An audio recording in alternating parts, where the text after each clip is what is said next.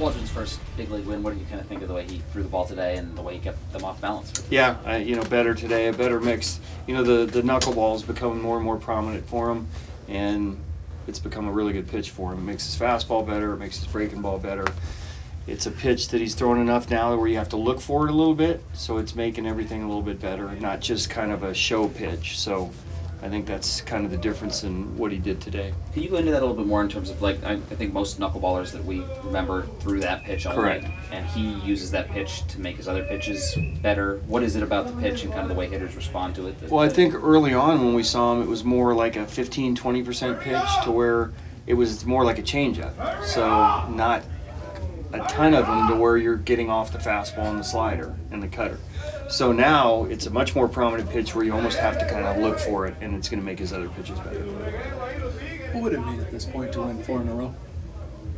Huh. Um, it would mean that'd be the first time we did that. So hopefully that's the case tomorrow. We're going to be down some guys, obviously, in the bullpen. But uh, it would be nice to to get that monkey off our back.